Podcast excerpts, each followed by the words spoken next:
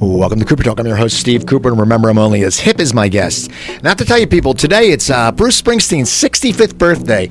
And you know me, I'm a huge Springsteen fan, and uh, it's amazing. You know, growing up in New Jersey, everyone loves Springsteen. And, you know, you always get people out here in California who go, his voice sucks and all that. But it's just something about him, and I don't care what age you are, Springsteen was all part of your age. Like me growing up, I remember a kid in high school had a bootleg album of uh, Bruce Springsteen live from the Hammersmith Odeon that later got released. And I remember that, and I remember listening to W M M R in Philadelphia, and they always would, Ed Shockey would play Bruce Springsteen live from the main line in Bryn Mawr, P A, and he would play Growing Up. And it was just an amazing time.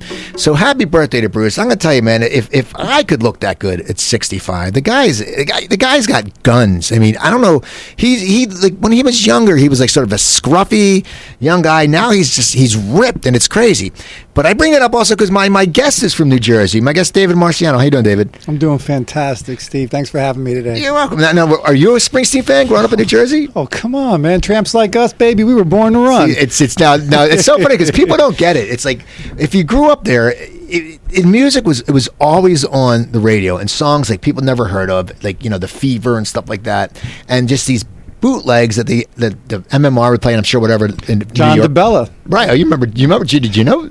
Okay, so so Gary Dvorkin's a friend of mine. He's from he's from Cherry Hill, and about a year after we graduated from college, he was trying to produce a television show that was going to cross over DeBella from radio to television down in Philly, and we uh, came up with this concept called uh, it was called Simply Insane. DeBella was going to just bookend the show on a on an island underneath the Franklin Bridge. Is that Frank, Franklin Bridge, yeah. Yeah, whatever that body of water is. Delaware River. Yeah, and he was he was flanked by two chicks in uh, in uh, in bikinis, and he just introed and outroed the show. It was called uh, Simply Insane. We had a live band called Don't Drop the Soap. Uh, we did comedy skits, and uh, that was my introduction to uh, DeBella and W M M R.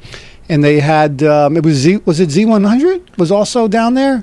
I know, I, I listened to M M R and I listened to uh, Y S P, ninety-four. Yeah. But then what year was this? Ooh, this was eighty-four. Okay, because I started doing stand-up in like eighty-eight at the Comedy Factory Outlet, and DeBella used to hang out with uh, with hosts there, and a guy who worked for M M R named Clay Heery hmm. used to own that club. Oh, okay. So, yeah. so you're from Newark. I am. Now, now... As a kid, did you want to get into acting, or how did you end up this whole career? I mean, as a kid, what did you want to do? Did you want to be a ball player? Did you want to be, I mean, what did you want to be? Well, I first wanted to be an Olympic either downhill or giant slalom skier. Really? Yeah, that was the first thing that, that was my sort of my first love. From watching it on T V, or were you a big well, skier? Or? I, we skied every year. From the time I was six, uh, my mom would take us up to Vermont, and I would ski and go to ski school, and uh, I really dug it. And then, of course, the sixty-eight Olympics... You know, you had Billy the Kid, you had uh, Jean-Claude Killet, and then we had, I think, right after that, Franz Klammer. And I would watch these people, and I'd be like, that's what I want to do. And so I developed a style of skiing based on um, Jean-Claude Killet's um, really kind of, um, um, it was almost like dance. Okay. Um, but I loved the speed, and I loved the G S. So I, I wanted to be an Olympic skier first, and then... You know, from that, after I, I realized that I'm not big enough to be a professional or Olympic athlete, I mean, you just got to be superhuman. Right. Oh, yeah, of course. Um, I just figured getting high and getting laid was probably um, more um, my my style. Your style. So, so did you, when did you decide, I mean, so did you go to college? I did. I went to Northeastern University in Boston. Okay. So you went there, and what was your major? Uh, biomedical engineering. Okay, so you go, I mean, first of all, how do you pick, I mean, that's so out there. It's like, I, like me, my manager, my major was business management. You know, it's like, it's like, it was always like, when in doubt, business management. And I grew up in Cherry Hill, so it was like either pre-med, pre-law, which I knew I wouldn't want to do. I wasn't smart enough to be a doctor. And uh, lawyers, I think anyone can be a lawyer if you have time, if your parents have money. I mean, I know people... And you like to read. Yeah, exactly.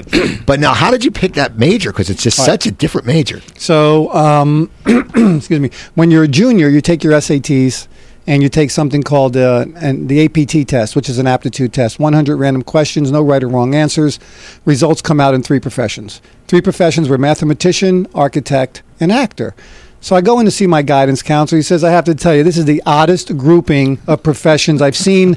I've seen, I've looked at all the students, which were one hundred fifty students, and he says, I've never seen such a diversity of, of, of professions. He goes, I understand mathematician, you get all A's in math. I understand architect, he says, because between a mathematician and this third one, which he didn't tell me what it was right away, which is creative, architect makes sense. He goes, but what can you tell me about this acting thing? I said, I don't know. He says, I can see by your transcripts you haven't taken any drama classes. I said, no. He said, uh, have you been in any of the plays here at school? I said, no. He said, do you know anybody in the drama department? I said, yeah, you know, there's this one guy, Tom, and let me tell you something. He is suspect. I don't know what's wrong with Tom, but I want no part of it. Okay. So we figured it was a fluke. So after my freshman year as a biomedical engineer, I had a one point six. I had twenty-eight out of a possible forty-eight credits. I was on academic probation, and I was on the dean's list. The dean has two lists. Okay. So after failing out of that, um, I tried economics because I was good at math. I tried accounting. And after my sophomore year, I was pretty much done with college. And I called my mom and I said, look, you're throwing good money after bad. Let me just come home. She said, you're not coming home. I don't care what you do, but you're going to get a degree because people with degrees do better than, pe- in general, do better than people who don't.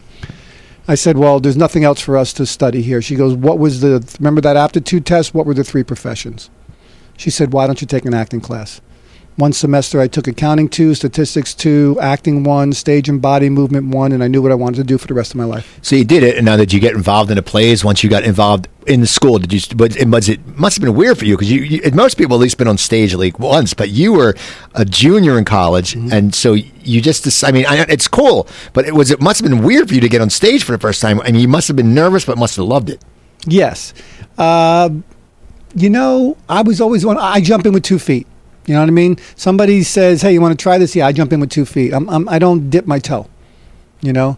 Um, so I jumped right in. I was horrible because you got to remember, these kids who were in the drama department also, and the name of the company was called the Silver Mask. They had been acting since they were in single digits, right? So um, I was probably the freshest and the the greenest and probably the worst actor in that company when I started out, and there were twenty-three kids in that uh, in that program. So you you, you start pounding it out. So you, you you graduate, and so your degree is in acting then. Well, you know, um, at the time the, at Northeastern University, the, it was one department. Drama and speech communications was one department, and then. In my senior year, they split to either a drama degree or a degree in speech communications. And so I figured a degree in speech communications was probably had a little more weight than a degree in theater. So I concentrated on um, on group and public speaking in the communications department, which I got a degree in. And I could have gotten a, a, a degree in drama also. I was just one course short of that. But I didn't care. I wanted to be an actor, and I knew I was going to go to New York or L A and become an actor and live my life as an actor, either driving a cab or tending bar or waiting tables, doing whatever it is to put, you know, a roof over my head and food in my belly. But I was going to be an actor, you know, till I gave myself till I was forty. I said if I didn't make it by the time I was forty, I'd go get a job in some corporation and work for twenty years, twenty-five years, get a pension, you know, health right. insurance, and, you know. So when you graduated, did you decide to go straight to New York, or where did, where did you decide? Because, I mean, it's it's a big, I mean, but, but New York must be good because you were from Newark, so you, you have that connection. You, you're familiar with it. Like when I moved, like me going, you know, hey, you go to Philadelphia, get a radio job. And, yeah, you know that, you know, anywhere. But for, for you, did you ch- choose New York first? I did, because I had a place to live for free, right, with my mom. Um, I could take the bus or the train in. I'm thirty minutes outside the city. So yeah, I tried it for six months, and I couldn't. It was it was weird. Um, I couldn't get any traction, and winter was coming, and I just spent a year in California, and I was like, mm, you know what? I'm I'm going to go to L A. So you, and how you, you just you came to L A. Now, where did you first move when you got here? I always ask people because it's so funny, like how the town has changed so much, and it's so many great stories where people just found places, and it ends up being like, it looked nice. That's the problem. You know, back east, you know, when you see a bad area, you know it's a bad area. You know, go, oh, that's the projects, or that's here. But here it's like, oh, that looks nice. And then you sit there and you look and you go, wow, there's a lot of check cashing places. Okay, I don't want to live here, or there's but, the but, language. But Steve, you know this. Even the bad area in L A is nowhere near the bad areas in Newark. Exactly. That's the funny thing. Yeah, but you always, it's when you look, you go, now where did you first move? Well, I, um... I drove down from San Francisco because after Northeastern, I went to the drama studio of London at Berkeley, and I spent a year in, in San Francisco. And when I got kicked out of that school, I left my car and my bed in San Francisco. And I went home, like I said, for six months. And then I decided to fly back to San Francisco to get my car. And I found out that my bed had already been moved to L A. There you go. The person I left my bed with Uh, opened up an office in L A and is, was using my bed in her um, in her apartment. So I was like, well, that's a sign. You know, this is good news. um, so I packed my car up, which was an Austin Healey Sprite, which, with everything I owned. I had two thousand nine hundred dollars in my pocket, and I drove down. I was doing stand-up comedy. I just learned how to do stand-up, or was just experimenting with stand-up for about a year, and I drove right up to the Improv, got a spot right in front, and I knew two... Um, actresses from the drama studio who were cocktail waitressing there. Okay. And sure enough, I'm sitting at the bar, and uh, who comes walking in but Kathleen Clark, and she goes, David Marciano, what are you doing here? I said, you know, following the dream. She said, uh, where are you staying? I said, in my car. You know, the person I was supposed to stay with stopped returning my calls about three days before I was leaving from San Doesn't Francisco. Doesn't that suck? And it, that, what sucks then, it's not like cell phones. It's because then it's like cell phones, you can sit there and you know someone's there. But with a phone, you get you sit there and go, if they don't want to return a call, you don't have to. And you don't want to keep calling because they're annoying it. Yeah, it's nineteen eighty-five. Right. You know, and so now I'm really pissed because here's the guy who promised me a, a bed or, or a couch for, you know, a couple of months. And then he's not returning my phone calls for whatever reason. I get off at Lancashire and Magnolia when I'm driving down from San Francisco because I don't know where the hell I am. I've never been here. And I pull up to it. There used to be a seventy-six station there. And I okay. pulled in and I got on the I got on the payphone and I called my friend Doug and, of course, got his phone machine and just ranted and raved and said, you know, call them all kinds of names. And how dare you leave me out here? Da, da, da, da. I got to sleep in my car.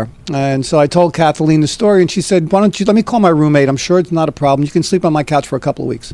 And that was in West Hollywood at basically Fairfax and Santa Monica. Because that's a nice area. So, yeah. So you got, but you know, I didn't know. Right. But, you know, I didn't know what West Hollywood was. Right, exactly. You know? um, so I, I stayed there for two, three months, and then I moved over to Ogden and Santa Monica. Then I moved to down by LACMA, Stanley and Wilshire, and then from Stanley and Wilshire, I moved to Burnside and Sixth, and then from Burnside and Sixth, I moved to La, La Jolla and Fourth. So I always lived right within a half-mile radius of LACMA. For that's twenty-seven years. That's amazing. It's because, I mean, just the moves. But yeah, people move. Like I, I lived in Hollywood, then I lived in Westwood, now I live in Burbank. But it's just, you go. But yeah, that's amazing that you stayed in that same area. So you're, you're, you're here. Now, what do you do? Do you go looking for an agent first? Or how do you get started in this business? Because you're, you want, you, this is your dream. You came here yeah. for this. Well, um, like I said, I was uh, jumping in with two feet at stand-up comedy. So I just started showing up at open mic nights. And I was getting some traction. I was doing it for about six months.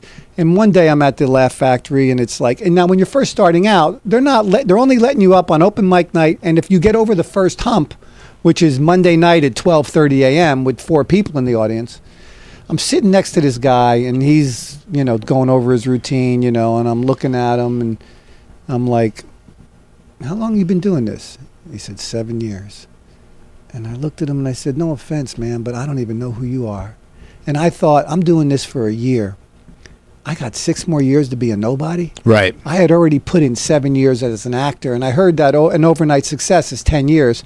So I abandoned stand-up and I just focused on my acting career. Cause it's, and uh, I got... Um, I moved in with a, with a with a gal, and she had some friends in the business, and her friend was dating this guy, John Vargas, who I was just John Maldonado. Maldonado. He goes by John Vargas, John Maldonado. I was just on the phone with him before walking in here, and he introduced me to his commercial agent. Okay. And I showed these photos to this commercial agent. She loved them, And that's how I got my foot in the door. Isn't it how, isn't it how different how photos have changed? Like back then, they're all black and white, and you needed yeah. you needed like eight by tens, and yeah. you need you, you had to be glossy. Like me, I mean, I go out for auditions every once in a while. I don't have. I don't have a hard copy of my headshot. No. Like my agent, like I went to some audition, they said, "Whoa, where's your hard copy?" I'm like, "You gotta be joking to me." I said, "You found me on L A Casting," and they go, "Go look up there," and they go, "Well, we need a headshot." And I go, "Then you're you're in a crap production because no I one will, wants headshots." I will send you my headshot right now. What's your email address? I tell them, "Look, you want my headshot? What's your email address?" No, the worst is they go no, to L A. Them right now. L A Casting. They said your picture's right. They went and saw your picture, and it's just yeah. so funny. But back then, you had to have your headshot, and you had to get the rep, the the repl- reproductions, and it was expensive. It was. So you're doing that. So now, now you're getting commercials. Now, what was what was the first commercial you booked? Do you remember? Oh yeah, because I, you know, that's how I got Taft-Hartley. That's how I got my S A C card. It was for John Paul Player cigarettes. It was a commercial for Japan, just for Japan. Now, did, did you smoke? I had just quit smoking. That must have been hard. Oh, it was horrible. So, so I had to smoke in the commercial, and after the commercial was done, I was sick to my stomach because I had just quit for like. Three, four months, and I was like, "Oh no, I'm finally over the hump. I finally quit. This is gonna, this is gonna set off the addiction, you know." And I was sick to my stomach. I went home and I literally just laid in bed the whole rest of the night. See, I, I gave up. I was, I was in the hospital with a heart condition two year, two and a half years ago, and I gave up. Uh, I gave up smoking, and uh, it was. Uh, if I had a cigarette now, I'd probably faint. Yeah. So, so you do, you get the Taft-Hartley. You get, you get into the commercial. So. What happens next? I mean, well, I know you, you still get more commercials. Yeah, yeah. Um, I had a I had a little job delivering sound equipment to the studios, um, and you know, if I ever win an award, this is the guy I'm going to thank. You know, his name was um, uh, John Byers, and um, if it wasn't for Mister Byers, you know, because that was the job that paid my rent, and it also was the job that put food on my table. While I was going on auditions, and the great thing about this this job was we created something called the the uh, actors program there. Okay. And when Audio Rents was in New York, he had one there where you would have three actors who would work for the company, but two at a time, right? Two every day. And if one of them had to go for an audition, you would call the other actor up to come and fill in for you. Okay. You- so we created the actors program in L A. And I would call my actor friends who needed a job, and I said, "Come on, we're gonna you're gonna go work for Audio Rents. There's gonna be three of us, and you're gonna get to come and go on your auditions, and he's gonna pay you." Now, I get my first big job, after, which was uh, Wise Guy. Okay, I, I saw anything because I love that show. That was one of those shows. And whatever happened to Ken Wall? I mean, that guy was like. Wise Guy and Ray, I think Ray Sharkey was in it. He's dead. Yeah, I know you. And you'll like this. You're you're a South, you're a North Jersey guy.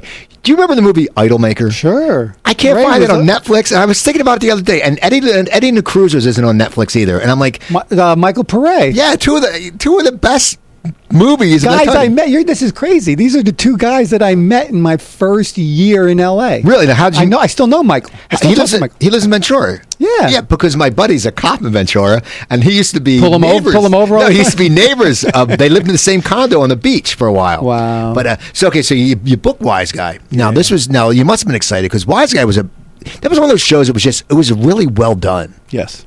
So it was touted to be C B S's big hit for that fall season.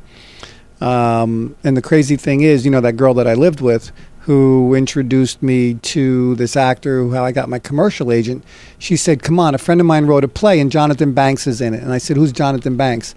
She said, "You know, do you ever see uh, Beverly Hills Cop? He's the bad guy's right-hand man." I said, "Oh, yeah, yeah, sure." So we go see the play. And afterwards, everyone goes for drinks, and um, I start talking to Jonathan, and I tell him I'm new in town, and, you know, I'm an actor. He goes, "You're in class?" I said, "No, I'm still looking for a class." He goes, uh, "Come to my class." Um, was uh, taught by Gordon Hunt. And I said, "When is it?" He says, uh, "Tuesdays at uh, one o'clock. So we went to see the play on a Sunday night. Tuesday I show up. He goes, "What are you doing here?" I said, "What do you mean, what am I doing here? You told me to come to class. This is your, you know, the class." He goes, "No. Do you know how many people I meet and I tell them to come and they never come? You're the only one who's ever come." I said, "Look, I didn't come here to fool around. Right. I didn't come here to go swimming. I didn't come here to get laid. I didn't. I didn't come here to, you know, uh, uh, I came here to win an Academy Award, an Emmy, and a Clio. You know what I mean? So I'm game." He goes, "Great." And um, that's how I ended up getting Wise Guy. Through Jonathan. Jonathan gave my name to the producers. And that's how that all started. So that was your first big First big gig. Yeah. So now you you, you, had a, you have a commercial. You, you have the Wise Guy. You got to be feeling good about yourself. Yeah. And you're taking the classes. Yeah, and people started talking Emmy. While I'm doing the Wise Guy, people are throwing the Emmy award around for like, your for your role, for my performance as as, as the guest. Yeah. So that must have been amazing because it's your first big role. And first of all, must have pissed off a bunch of other people who've been acting for a long time. Going, yeah. wait, what is? So you get that. So now, what do you do after that? Because you you have to have some traction and you have to have some well, juice. That was C B S, right? So.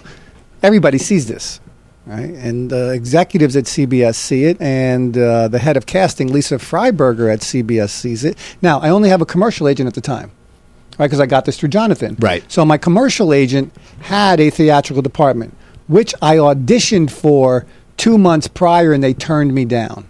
So now I get the guest lead on Wise Guy, and I figure, okay, I need somebody to negotiate it. So I throw it over to the, the theatrical department. Now they want to sign me.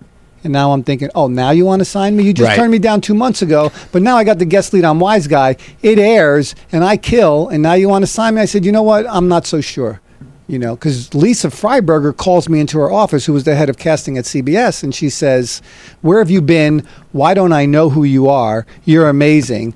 And I told her I'm only in town a couple of years, blah, blah, blah. She goes, you got an agent? I said, no. She goes, I want you to introduce you to my brother over at uh, Harry Gold's, which was Gold... Uh, Gold Marshak at the time. I remember that. Yeah, yeah, right over here on uh, thirty-five hundred uh, Olive. Now, I just remember because I, I, went, I wanted to get a script represented when I first moved here, and you got the book, and I remember I still remember Marshak because it reminded me of Horseshack from Welcome Back, Kotter. So I was like, all right, all right, this makes sense. He's so, not that far from that guy either. Exactly, really. So you do that. So what happens after that? So no, you get the agent. So because uh, C B S rolled out the red carpet for me, the pilot season comes around, and Lisa's like, we're going to get you on a pilot. And sure enough, my first pilot was for C B S uh, and Touchstone. It was called Tickets, Please, with uh, Cleavon Little, uh, Yardley Smith, me, Marcia Strassman, and it was on a club car, on a train that was going from Manhattan, you know, to Connecticut, right. up through Connecticut. And it took place on the bar car, and Cleavon Little was the bartender, and me and Yardley were the ticket takers. It was called Tickets, Please, and uh, that was my first pilot. Uh, and then from there... Now, did you, did you get bummed when it did get picked up? Like, did you sit there and go... No. Okay, well, you must have been happy because you got the pilot, but... Yeah. Okay. Yeah. And the crazy thing is, you know, when you get a pilot, you have to go through many hoops to get the job. And you have to go to you have to go to network. Like, that's the final uh, uh, hoop you have to jump through is network. Now, the day I'm supposed to go to network... I had gotten another job on H B O, uh, Vietnam War Stories, so I couldn't go to network. So they had to send my audition tape. So my audition tape is going against two other actors who are actually in the room, and I end up getting the job. See, that must be awesome. So you got that, and so now after that, I know you went on to Civil Wars run, right? Yes, that was the one pilot I did that went to series. My first pilot I, I did that went to series. And so that must have been a great feeling. Yeah, it was a Stephen Bochco show. It was huge. And so you did that. Because I was going to win my Emmy, right? Bochco wins Emmys in the eighties. So yeah, you must, and you were supposed to win an Emmy for Wise Guys. Oh, well, I didn't get it, but you know, I didn't even get nominated yet. But uh, I keep, uh, I keep swinging the bat. So how long does that sh- series run? Two seasons. And now that must have been great because you, you know, you're working. Yeah, you, you have a paycheck. You know, you don't have to worry about any other stuff you have, and it's series paycheck. And it's and back then, people are seeing you because back then there was only you know. Eight, ten stations, you know, and H B O was the only cable. They didn't have eighty-seven different H B Os. No, I mean, and, and yeah, A B C, it was on A B C, and you know, it was a Bochco show, and every, it was an industry watch show, so everybody got to see my work. So that got can, that got canceled. Yeah, and but because of that show, Paul Haggis saw me and wanted me for Due South, which was where I became um, a lead. My sec, I was the second lead. Right. Now, now, how did that, I mean, he just saw you and liked you, and so they called you, or did you have to audition for it? Yeah, I had to audition. No, I had to audition, but he, he, I was I was his choice, you know, and he created the show. But you still got to go to the production company, and you still have to go to network to get approved. Now, Due South was more of a, was it, a com- I, I, I remember, it was more of a comedy. It's a one-hour drama with humor. Okay, so was yeah. that new for you? Because the other shows, you know, and I know you were in The Last Don and stuff like that. Some, I mean, you, you're doing a lot of serious, serious stuff. But Tickets, Please was a comedy. Okay, but it didn't get picked didn't up. Didn't get picked up. And then my next pilot was called Maverick Square with uh, me and Chiklis. It was, I was also the second lead. It was a modern day Honeymooners. Okay. Well, it's funny because Chiklis, it's because, you know, I mean, we'll get to you in being in The Shield, but, you know, Chiklis was just, uh, like in The Shield, he's just such a badass. But then you see him like on The Commish. And then there's a Seinfeld he's on where he's just like a schlub. And you, and you sit there and, and I was, my girlfriend didn't watch The Shield, and I was telling her, I go, you have to see him on The Shield. I go, because you see him now and like in The Fantastic Four or whatever, he just, he's like this buff dude, but he was such a schlub. Was he? Now, I guess you were Art Carney and he was Jackie Gleason. Yeah, that. yeah. But it's just so funny. I mean, at what point did he just start working out or just change? I mean, it's. I like, think when he got um, when he when he got The Shield, he probably went into. I don't know what he looked like in the pilot, but um, maybe he started working out after The Commish. Maybe because because he wanted to he wanted to reinvent himself. Okay, so Due South that ran for a while. That ran for. Um, two, two seasons on C B S, excuse me, and a season on T N T. So now, as these shows are running, are are people recognizing you? I mean, as, yeah, because and you have a very recognizable look. You, you know, you, I mean, you're not, you know, you're like me. We have our rec- we're, we're bald guys, and we have a recognizable look. Now, how did how did that? How did you react to that? Because you know, how can you forget the schnoz? Come on. Yeah, well, no, that's not. Come on, I, I got the Cooper bump. As we say, all the guys in the family have a bump. Right. How, now, what was that like for you when you started getting recognized? Was that weird for you when people would say, "Hey, you're that guy"? Or what was that like? It was awesome, you know, because you know, I, I, you know, part of the reason I was in it was for recognition. Okay.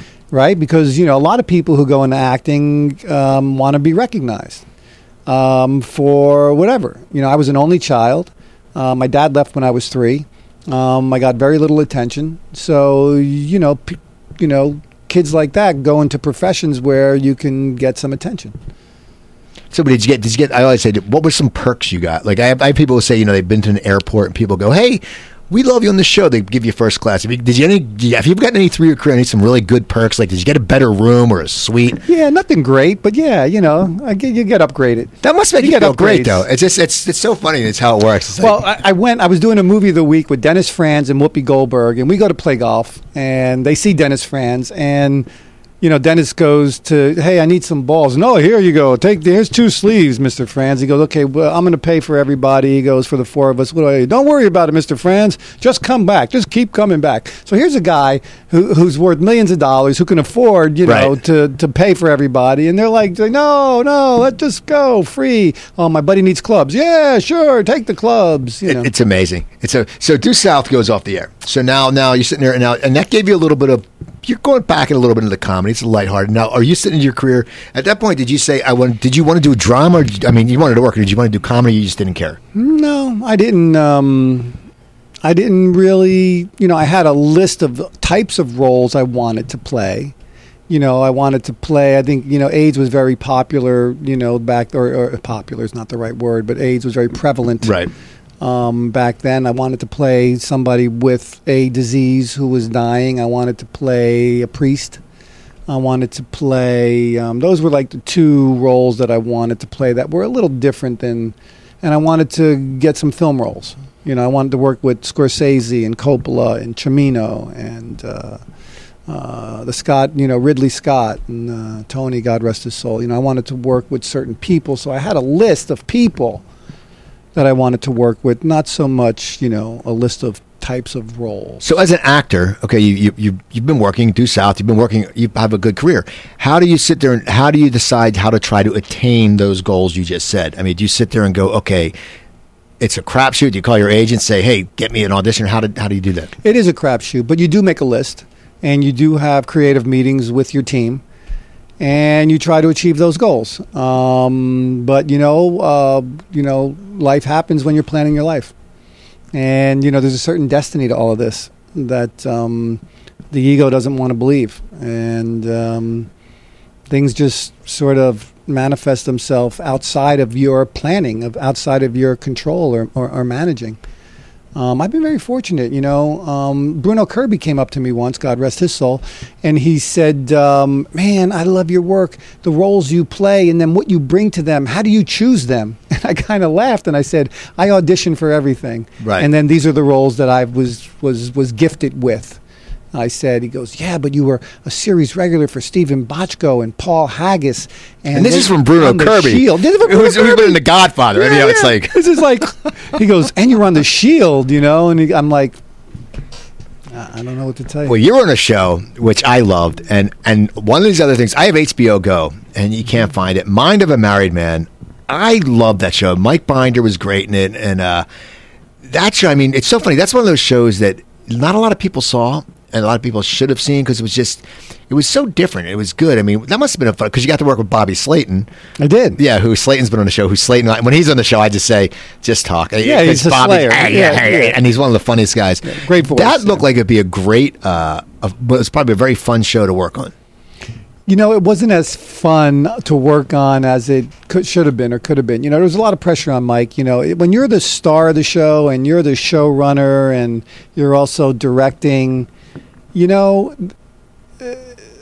it's serious. You know, you're juggling so much that it's um, not as fun as if you're just wearing one hat. When you're wearing three hats, bro, it, it, it's serious business because, you know, you got to focus on three different things. Right. You can't joke around. There's no joking around.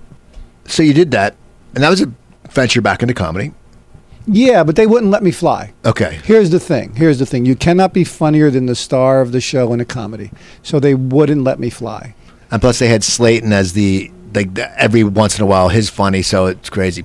So you're doing that. You're doing the comedies. Now, now, then what do you do? That show gets done. You know, you're getting a lot of spots. I see like C S I and N C I S and stuff like that, which is, which must be great, but is it, is it sometimes, do you, when you're leaving a, A, an episodical, when you do the guest star, is it, are you sad sometimes when you leave because you're like, you're used to being involved in a series where you like do South, even though it ran for two seasons, you know, Judging Amy get a few, you know, seven what seven eight episodes eight on episodes, yeah. But so they know you now. Judging Amy, was that a recurring that was planned, or did, did you sit there and, because I hear so many times actors say they went in once and they came out and then they got a call a few weeks later, yeah, and they say yeah. and then they go, next thing you know, I'm coming on once every, you know, year. Is that what happened with that show? Mm, I think they they they have an idea, and it depends on how well you mesh with the rest of the cast, whether or not they're going to expand on that role. Um, so yeah, I, I don't know. That would be a good question for uh, Barbara uh, Barbara Hall, who created Judging Amy, who has a new show on C B S called Madam Secretary. And with, with Matteo Leone. Yeah, it was premiered the other night. Yeah, and she was also on uh, season three of The Shield. She was one of the writers. Okay, so I, I love The Shield. Now, now you're, you're working and you're doing... I'm sorry, things. Season three of Homeland. Okay, which I love that show too. They're two of my, I, mean, I love both those shows. The Shield, someone turned me on to it. I still remember like the last season... The the the guy no it was no, it was it was the second season, and this video store twenty twenty here in Burbank, there was I I I missed the first. Someone gave me like the whatever, it was one of the seasons, and I kept going back to the video store, and that final thing was, it was the last two episodes and behind the scenes was never there, and I'm sitting there going, I'm I'm, I'm going, you gotta be joking me, do you have a guy's number? I've been coming back for a week, and they go, well, we don't know. I'm like, you you gotta be joking me. I'm because I'm jonesing. It was one of those shows where you'd sit there and you'd be up, and I was caught up from the beginning. You would sit there and you would stay up and you would sit there and want to watch it, and finally they had it, and I saw it. It was great. But now, well, somebody, oh, they were always renting it out. Probably there was one guy who just like held on to it for like two oh, weeks. Well, because he was kept watching it over and over again. It was only two episodes. Yeah, but, but that's how good they are. You, I know. Those last two episodes are, are, are probably the best two episodes of top. This was season two or three because oh, I, I, I watched okay. the other ones live. Oh, I got caught up. So now you're now when you do you audition for The Shield? Now you were yeah. on what season? Uh, season four. I, okay. I started with Glenn. Ready for this? Season four. Uh, five actors come in. Uh, new actors: Glenn Close, Alex O'Loughlin, Michael Pena, Anthony Anderson, and David Marciano. See, that's amazing because that, that show was so good, and and uh, I heard the cast was great because Reed Diamond was on the show, and he said yeah. he had came from Homicide, where it was like high strung, you know, and he thinks that's what it is. These guys were out drinking, this they were, never got out of character, and he said he went onto The Shield, and he's like, everyone was so nice, and and yeah. so, but you had you had known Chiklis though. I'd known Chiklis, right? I had worked with him before. Sean Ryan, you know how I got that job? That's how I got it. Sean Ryan's kids and my kids were going to the same school, and I was in a big lull in my career, and it was a private school, and I could no longer afford to send two children to private school, so I went in to see the the um, headmaster, and I said, you know, I, I can't afford to send both my kids. They've been here for years, and, you know, I'm a good, you know. He said, they made a deal with me. They gave me two for one. But I had to give back to the school, so I became the campus gardener.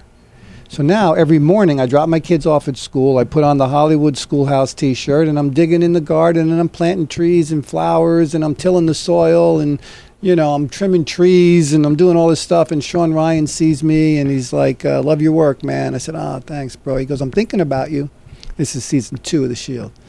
All of season two goes by, nothing. Season three, hey, Sean, hey, Davey, thinking about you. I'm thinking I got something for you. I don't know yet, but I'm thinking. I said, oh, I really appreciate it, you know, blah, blah, blah.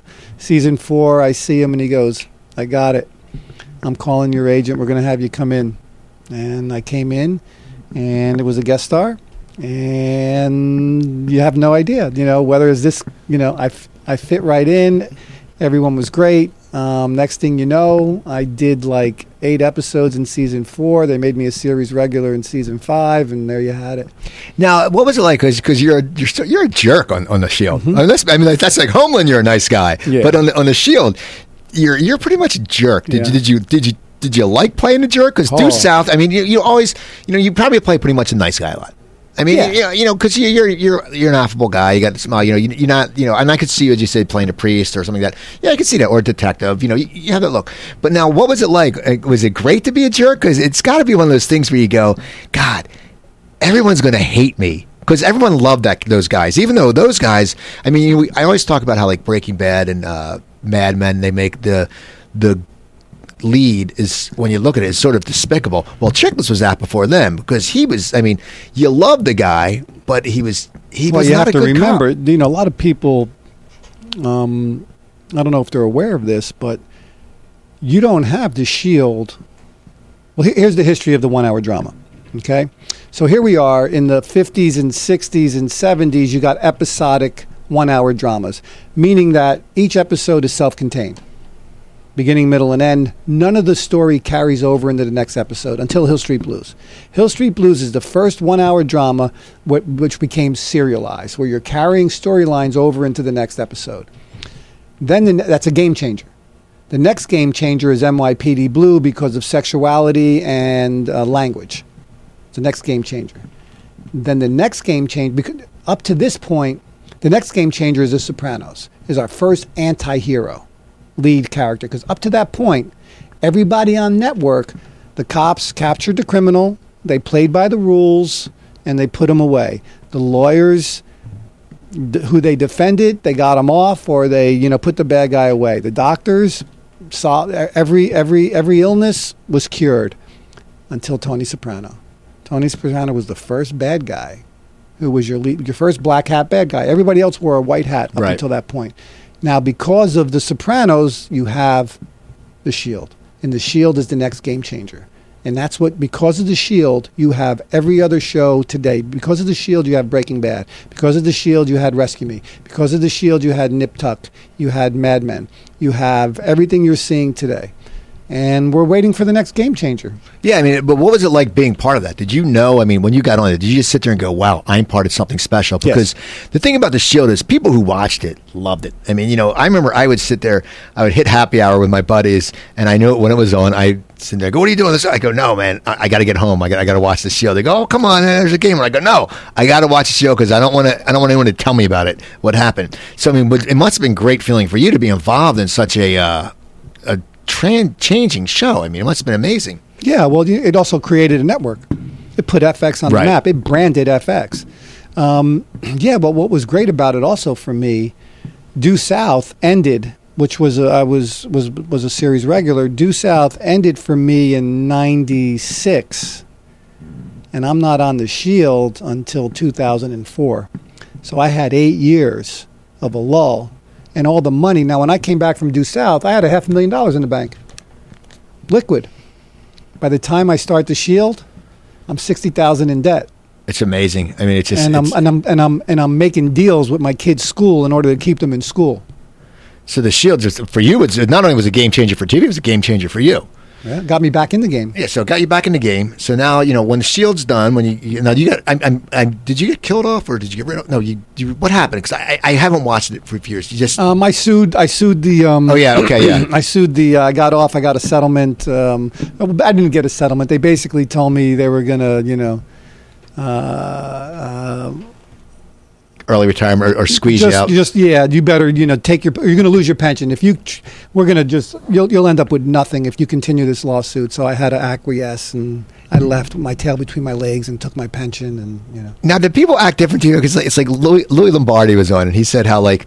On The Sopranos, because he arrested Tony, everyone hated him. Like he'd walk and he'd be like, like they loved him in twenty and twenty-four. Like, oh, we love you. But then they see him in that and they go, oh, we hate you. You know, you you rat. And he's like, how am I a rat? I'm a cop. Did people sit there and not like you because you you were sort of a? I mean, but they loved me. They loved not to like me. Okay, but then, you know like I mean? People in public though, would they come up and go, ah, you know, because you know how people think that stuff's my, real. From my my S V U, I don't know if you saw my episode of S V U where I play this rapist. Okay, that's the one where, and that was just back in uh, twenty thirteen of February. People hated me. Okay, I, I've seen really all this. Hate, really, really, really, really hated me. Now, did people like see you and make comments to you, or I mean, oh yeah? So that must be. They say I wanted to. Sp- I want to spit on you right now. And you're it, so awful. And you have to tell them I'm an actor. That's, that's yeah. a thing. You're just a creep. You're so creepy. So I got it. Before we're gonna, we're going to talk about Homeland, but I want to talk about your cooking because I've seen your pictures, and I think someone posted you made lamb or veal. And do you, do you make veal? I do, but I mainly make my leg of lamb is um, pretty special. Are you, are you a big lamb? How, how'd you become Love a lamb? How'd you become a big lamb fan? I just grew up in an Italian American home, and you know, every Easter we'd have lamb. See, it's it's so funny because like when my girl, when I go back like Easter on the on uh, brunch, uh, you have the uh, the egg egg bread or something like that. Now, did you just become a cook? I mean, cooking just from growing up, or how did you end up learning how to become? So a Northeastern, Northeastern was a well, Northeastern was the birthplace of many things for me, my acting career and also my cooking career. Um, so my freshman year, I'm in the dorm, and I grew up in an Italian American neighborhood, and I'm eating the best food in the world. My mom's a great cook, my dad's a great cook. Um, two of my, my my uncle owns a restaurant, my cousin owns restaurants. You know, the chefs, it's all in the family. And so I go to Northeastern University, and I'm in the dorm, and I'm eating steamer tray food. I'm eating cafeteria food, and I'm dying, you know, because I can't get a good I could I can't get a good bowl of pasta. I can't get a good steak. I can't get I don't have the kind of money, you know, to buy that stuff. So if it wasn't for pizzerias and McDonald's, I think I would have starved to death. So I come home from school winter break, and relatives are saying, "So how do you like college?" I go, "Yeah, you know, it's all right. I'm just struggling and." I don't think I'm going to go back. They go, "You're not going to go back? Why?" I said, well, "I can't eat the food." That's no reason not right. to go back to college. I'm like, yeah, maybe for you, because you're still living here, eating right. the best food in the world, and I'm I'm suffering eating. You know, I don't even know what the hell this stuff is. You know, um, so I said to my mom, I, you know, she said, "All right, here's what we're going to do. I'm going to give you an electric frying pan. I'm going to give you a hot plate, and I'm going to give you a um, uh, a toaster oven, and I'm going to teach you the basics." And then when you go back for your sophomore year, we're going to get you a little studio apartment with a kitchen, and I'll teach you everything I know. And that's how I started cooking. See, that's great, because in college, I know, because we we had the meal plan, and we would sit there, and it was awful. But then we would go, because on weekends, it was, you know, the brunch and then whatever, and we would take we'd take a backpack and take, like, the cold cuts and, and bread, and then, like, later when you came home drunk, you'd make sandwiches, and it was great. So, sometimes, so now, do you, do you enjoy making a big dinner? Or do you ever, I mean, I mean what, what what are your favorite things to cook? Um, favorite things to cook. You know, I've been cooking for so long.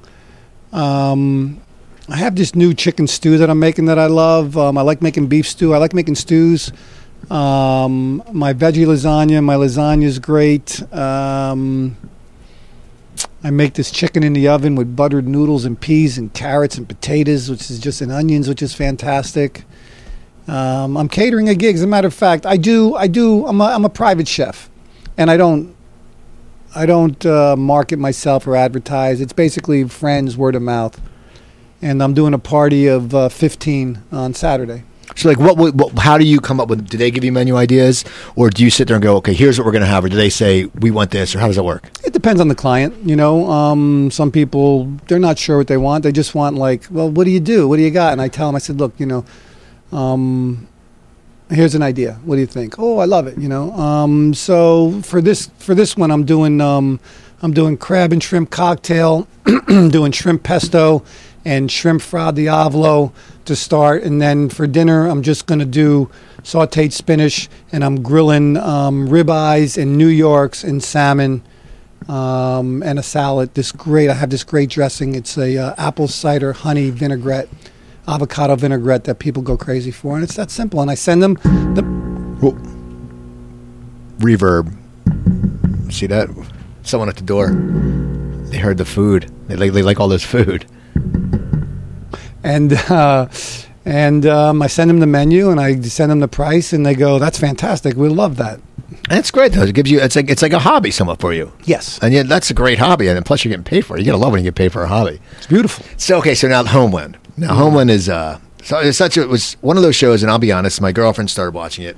She's like, "You got to watch this." And when I saw the first previews, I'm like, I don't know if it's something I'm into, you know. But she said, "You got to watch it." And we were in a long-distance relationship, so she was back east and I was here. So I was like, all right, I'll watch it. Because she's like, "Oh, my God, I just saw the home, then it's three hours different." So I go back on demand the first, like, four episodes. And I got hooked on it. Now, how did that come about? Because, I mean, and did you know that would also catch on like it did? Okay. Um, so The Shield ended in two thousand seven. And I guess this started in twenty eleven. Right. We started filming. It was just an audition. Uh, Junie Lowry Johnson's the casting director. She's a friend of mine. Junie uh, cast me in Civil Wars, which was my first series. And Junie cast me in Homeland, which is my current series. Now, in between Homeland and the, the Shield, were you getting bit parts? Were you going yeah. to audition on it? Or what were you, what were you doing? Yeah, guest stars. You know, guest stars. Um... Basically, that's it. You know, little little bit parts here and there. Now, does that drive you crazy as an actor? Because you're sitting there. I mean, you you came off such a huge show, and then you're sitting there going, "Wait a second." It's like, well, because you can't make a living today unless you're on a series. As, as a television actor, I can't make a I can't make two hundred thousand dollars doing guest stars. The only way I'm going to make anywhere from two to four hundred thousand dollars, which is when you got three kids and you live in L A, is what's kind of what you need, right? Um, the only way you're going to do that is being a series regular on a show. And how? I mean, what happened? Why? Why did that change? I mean, is it like everyone says that now? It's like the, you don't come, you don't get the big guest star money anymore. It's like you get one day pay or something like that. Yeah, sometimes they'll shoot everything in one day, and you got to take a one one day guest star rate. They don't want to pay your quotes anymore because they don't have to. Um, everyone's doing television now. When I started in the late eighties, there was no movie stars doing television. Moonves was the guy when he took over C B S. He started making deals with movie stars. Moonves was the guy who brought movie stars to television because he was paying them very lucrative deals and talent deals to have them come because he needed to take, he he didn't know what else to do. C B S was in the basement when he took over in uh, ninety-five. And he said to me, I, I saw him you know, a couple of months ago, and he said to me, I didn't know what else to do. He figured, he goes, I took a shot. I, I rolled the dice, and I invested all this money in... Uh, and bring in movie stars to television. And now that's the formula. Right. You, your first two leads on any T V show, not any, but most T V shows are either Academy Award, Emmy Award, Tony Award winning actors. So when I get the Homeland, guess who's pulling the, guess guess who the horses are pulling the cart? Right. Claire Danes, who's an award-winning actress, and Damian Lewis, who was nominated for Band of Brothers, and Mandy Patinkin. Who is so funny. I remember first time I saw Mandy Patinkin sing, because I remember him in Chicago Hope. He was that jerk, jerk. And then you hear him sing and you go, wait a second, this can't be the same guy. It's just amazing. Yeah, he's a great guy. So so now you went and auditioned for Homeland. Yeah. Was it was it a recurring when you knew, or how did that work? Uh, this is a, this is a complicated little story. So... Um, I get the audition and they say maybe series regular, maybe not, maybe something called a um, ten thirteenths or a, or a seven thirteenths, which means they guarantee you seven of thirteen episodes, and it's a series regular. And we say, okay, that's fair. Um, I audition, I get the job, and they say, well, you know what, we're restructuring, you know, because of Claire and Damien and Mandy, the money. We can't make them a series regular in the pilot. We're not going to make a series regular deal, but if the show gets picked up, we'll make them a series regular. Show gets picked up, they don't want to make me a series regular. So now I got to make a decision, you know, my pride's hurt. Yeah, because they're sitting there, they're going to do it, and then they're backing out. Right. And now this means money to me. This right. is you're, you're taking not only, not only did you mislead me, now you're also taking money out of my pocket that I thought I was going to be right. getting. I thought I'd be at least be guaranteed, you know, seven episodes at maybe twenty or twenty-five thousand. But re- recurring guest stars top a show, which is like you know seven, eight thousand. Big so, difference, so especially for, when you have two kids and yeah. you're very big. I mean, if you're single, you're like okay, but if you're two kids and married, it's a huge difference, right? So I went back and forth with the showrunner. You know, he he he talked me into doing it, and I'm glad he did.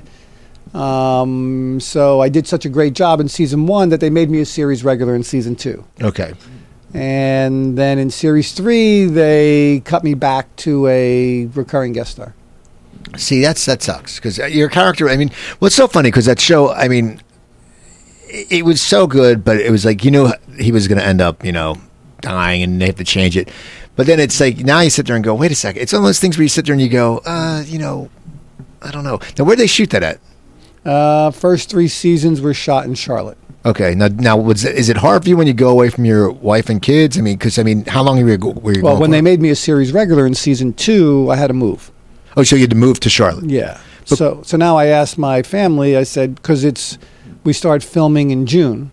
Kids are out of school, and we film uh, from like June fifteenth till Thanksgiving. So I said, why don't we all go? Nobody wants to go. Yeah, well, you're living, and the kids are in school, and yeah, you're like, and it's like Charlotte. I mean, come on, yeah, you know. You know, they didn't want to go, so I ended up going by myself, and I, I lived there for four months. I only, I think I came back twice. So it's so it basically, I mean, so you had, I mean, you had rented a place, and you had to find a new place and all that stuff just to live yeah, there. Yeah, that yeah. must have been weird though, because it's like all of a sudden it's like the bachelor life. It's like just you. I mean, I mean, it's it's. Well, I had befriended a guy. It's so funny. This guy, um, and he just passed away this week, uh, um, which is was very sad for me. Um, Don Karras. Um, he rolled up on me in Charlotte. Because uh, he had recognized me, and uh, he said, "I just want you to know that I want to welcome you to Charlotte, and uh, you know, um, I've done a little acting myself." I said, "Oh, really?" He says, "Yeah, yeah." He goes, uh, "You think you can get me in that homeland?" I said, "You know, you're really not the right type for right. it. If we were doing maybe Ace Ventura, Pet Detective, or doing you know some kind of goofy comedy," I said. Uh, You know, you're like a funny John Cassell, I said. He goes, oh, I can be very serious. I said, I'm sure you can. He says, listen, um, uh, I know you don't know nobody here. I'm going to give you my number. If you need a ride or a meal or anything, you just give me a call. Okay, little buddy? I said, okay, big buddy. Catch you later. And I'm like, oh, great. This nut, right? So one day, I like to walk places. Now I'm tired. I walked all the way from my hotel downtown to the Target to buy some stuff, and I'm walking back and I'm thinking this street's on an angle. I'm going to take a shortcut. So now I take this shortcut, which I think is a shortcut. Now I'm totally lost, right? And now I'm sitting, I don't, I'm so tired of walking. I've been walking for miles and I'm like exhausted, and it's getting dark and it's getting cold, and I'm thinking, do I call a cab or I, do I call this nut? Right? So I, I start searching my pockets and I find this number and I call him up and I said, uh, he goes, uh, this is Don? I said, uh, yeah, Don, this is Dave, you know, the guy. Well, how you doing, little buddy? I said, you know, I'm, I'm a little cold. I'm a little tired. He goes, what's going on? I said, you know, I'm, I'm kind of lost. He goes, well, look around. Tell me what you see. I said, you know, there's this school. I think the name of the street is this. I said, about a... a couple hundred yards back was this Italian specialty store. And I know exactly where you are, little buddy. You sit tight. I'll be there in eleven minutes. I said, eleven minutes? He goes, maybe twelve, but I think I can make it in eleven. I'm like, oh, great. So this guy shows up. I get in the car, and um, he drives me to my hotel, and he says, uh, you want to get some lunch tomorrow? My treat. I'm like, yeah, sure, why not? And uh, he ended up becoming like my best friend in Charlotte. And when I had a move there, I asked him if I could stay with him for a couple of weeks until I find an apartment. He goes, little buddy, you don't need to find an apartment. You can stay with me. I got a spare room. We'll try it for thirty days. If you don't like it, you go get yourself an apartment. I said, all right. And we got along. I tried it for thirty days. I never paid for a meal. Anytime we went out to eat, he paid for it. If I needed a ride, he gave me, he, he, ever, he drove me where I needed to go. And I ended up staying there the whole four months with this guy. That's amazing. It's so it's so funny when you meet people, especially because you because you have a celebrity status. People recognize you. You don't know what people want. You know, they sit there and they. I'm sure there's people who come up and they they act nice and then this. But this guy was just he recognized you, but he was just like a nice guy, genuinely sweet spirit, giving, generous person and, who wanted nothing from me but to just. Help me. Yeah, it's just so. I used to notice that when I would do stand up on the road, like the toll booth collectors. When you leave like Philadelphia and New York, they'd be like, uh, but when you get down south, you get into Virginia, they're like so nice, and you're like, you're sitting there, you're going, wait a second, I just went to a Southern hospitality. It's, it, it, it's real Southern hospitality. So now, so now, I'm sorry about your loss, and uh, it's uh, it's sad, but you know, it's at least you know you had someone in your life like that, which is great. And he saved me a ton of money, right? So which is it's perfect. He, he saved me like eight to ten grand. See that? But I was able to, you know, because if I had to find a place to live and get cable and do the whole thing, you know what I mean, and rent the car.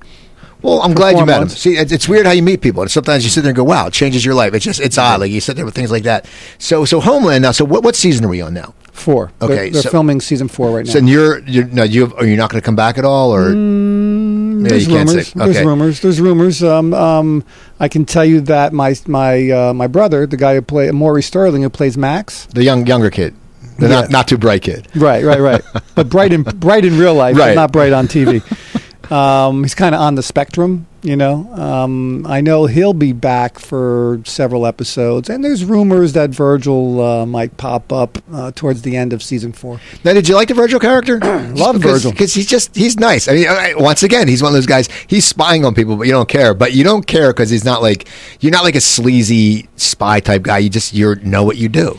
Well, I'm like her. Be see the thing about Virgil. The thing about Virgil is was, was why we, why he was so likable was because he was the only one who believed in Kerry when no one else no one else would. Um, and uh, uh, what magazine? It was either a magazine or no Huffington Post um, named Virgil in two thousand eleven one of the top the top eleven characters on television who you would want to be your B F F. That's cool. Amy Poehler was number one. Virgil was number two. You got to love that.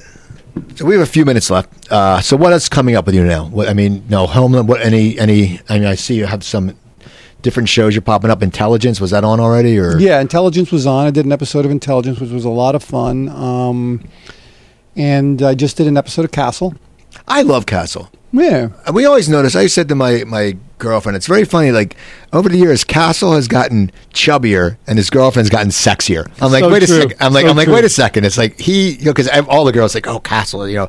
But now I'm like, wait a second. And she has Seven gotten, years later. And she has gotten, like, she was like a plain, not, she was always beautiful, yeah. but now she's like this sex pot. Yeah, it's great. Now, um, and they're wonderful. I mean, I had the greatest time.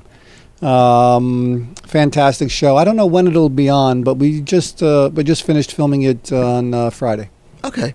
Now, any and now any parts you're looking forward to doing coming up, or um, I'm hoping that Virgil comes back at the end of season four, and um, you know, I think season five might be the last season of Homeland. Um, don't quote me on that. It's just a spec. I'm just speculating. Everyone does that. That's like five seasons now. Yeah, they do. five seasons. You know, and I think hopefully we'll we'll be able to wrap up that relationship. Okay. Um, that's what I would like to see happen. Um, also, I'm writing and producing. I have a um, a prison drama with um, um, Aaron Kaplan as my non-writing producer.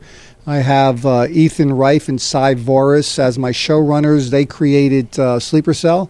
Okay. They also wrote uh, Kung Fu Panda two, and they wrote The Robin Hood with uh, Russell Crowe, directed by Ridley Scott. Um, I have them as my showrunners. Clark Johnson, who was on Homicide, we mentioned Reed Diamond, also directed the pilot to The Shield, and he directed the pilot to Sleeper Cell with Ethan and Reif. Okay. I mean, with Ethan and Cy. And he's going to direct uh, the prison show if we, you know, get that far. No, that's that's a new thing for you, uh, creating shows and writing. Is that new for you? Yeah. No, I've been I've been writing and creating shows for about fifteen years But yes, this is I'm finally getting traction.